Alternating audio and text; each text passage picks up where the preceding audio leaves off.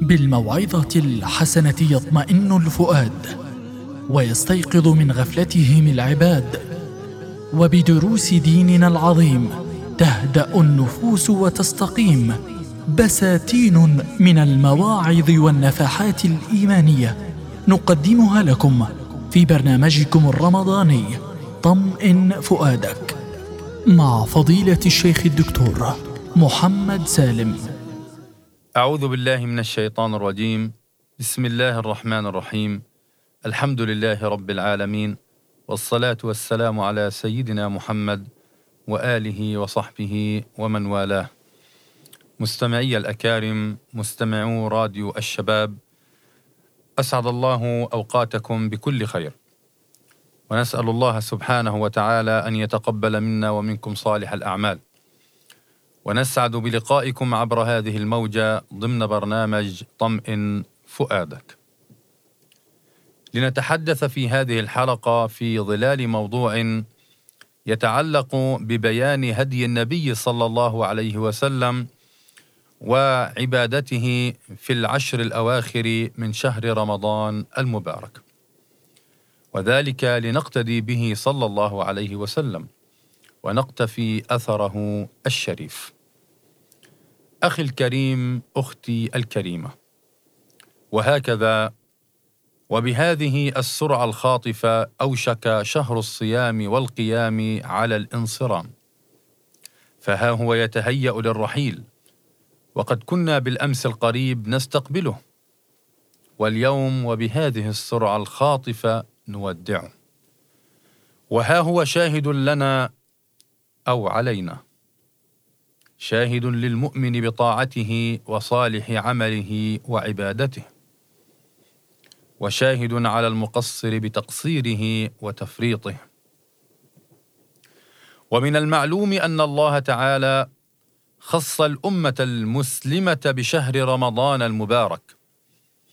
وهو شهر ظهر فضله وتعددت مزاياه حتى غدا الضيف العزيز الذي تتوق إليه نفوس المؤمنين فتتهيأ فيه للطاعات والقربات والإكثار من فعل الخيرات ومما خص به شهر رمضان المبارك وخص فيه للمسلم العشر الأواخر منه. ولا سيما ليلة القدر المعظمة التي نزل فيها القرآن العظيم. قال تعالى بسم الله الرحمن الرحيم. حاميم. والكتاب المبين. إنا أنزلناه في ليلة مباركة. إنا كنا منذرين. فيها يفرق كل أمر حكيم. أمرا من عندنا. انا كنا مرسلين رحمه من ربك انه هو السميع العليم. وفي هذه الليلة وفي هذه الأيام والليالي كان للنبي صلى الله عليه وسلم حال يختلف عنه في غير هذه الليالي وهذه الأيام. فتعالوا ايها المستمعون الاكارم. لنتعرف على هدي النبي صلى الله عليه وسلم في العشر الأواخر من رمضان. فقد كان من هديه صلى الله عليه وسلم فيها ما روي عن عائشة رضي الله عنها أنها قالت إن النبي صلى الله عليه وسلم كان يجتهد فيها ما لا يجتهد في غيرها.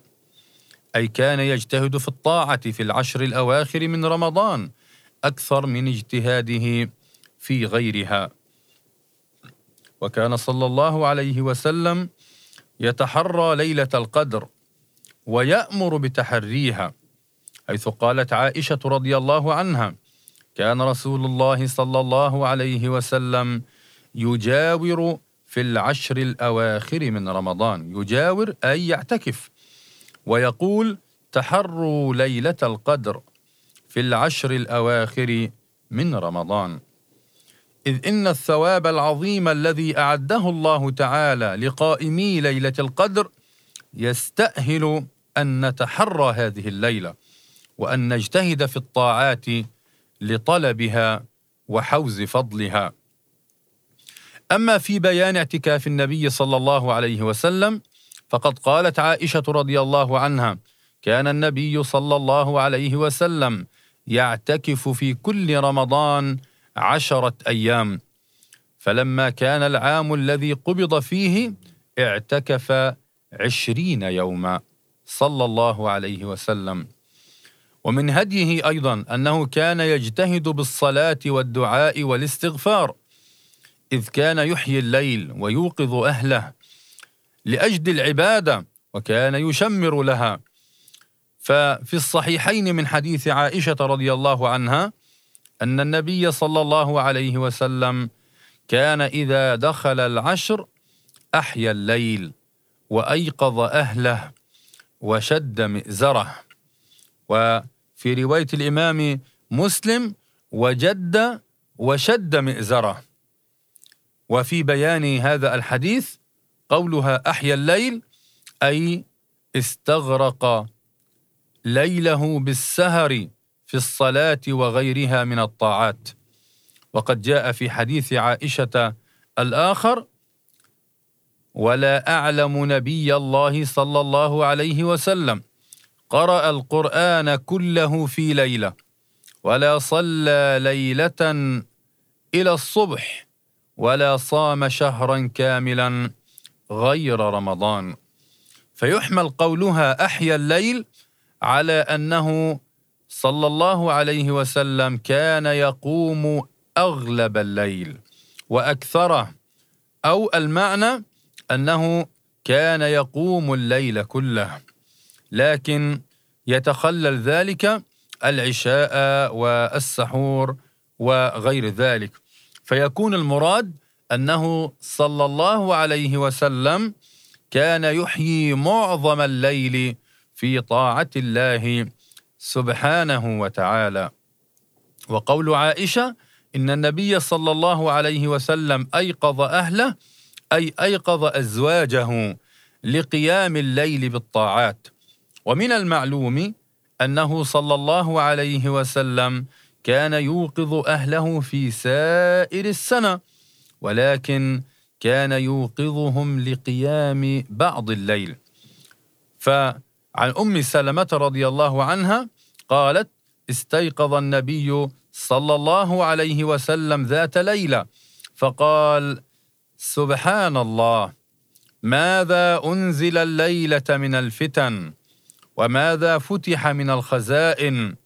أيقظوا صواحبات الحجر فرب كاسيه في الدنيا عاريه في الاخره.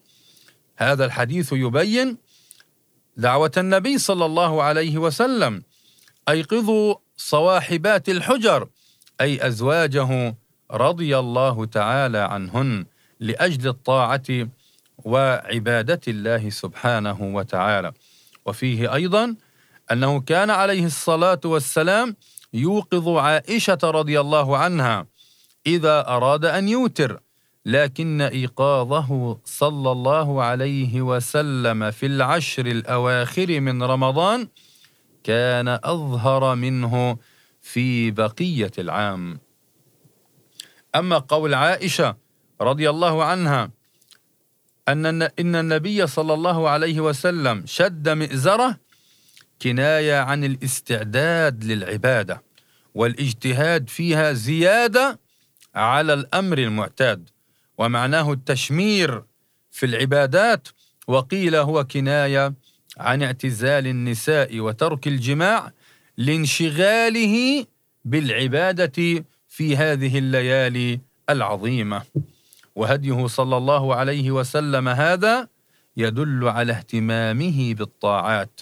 واغتنامه مواسم الخير ومنها شهر رمضان المبارك ولا سيما الليالي العشر الأخيرة منه.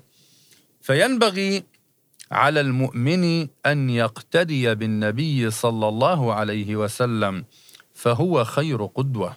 والله تعالى يقول لقد كان لكم في رسول الله أسوة حسنة أسوة حسنة لمن كان يرجو الله واليوم الآخر وذكر الله كثيرا.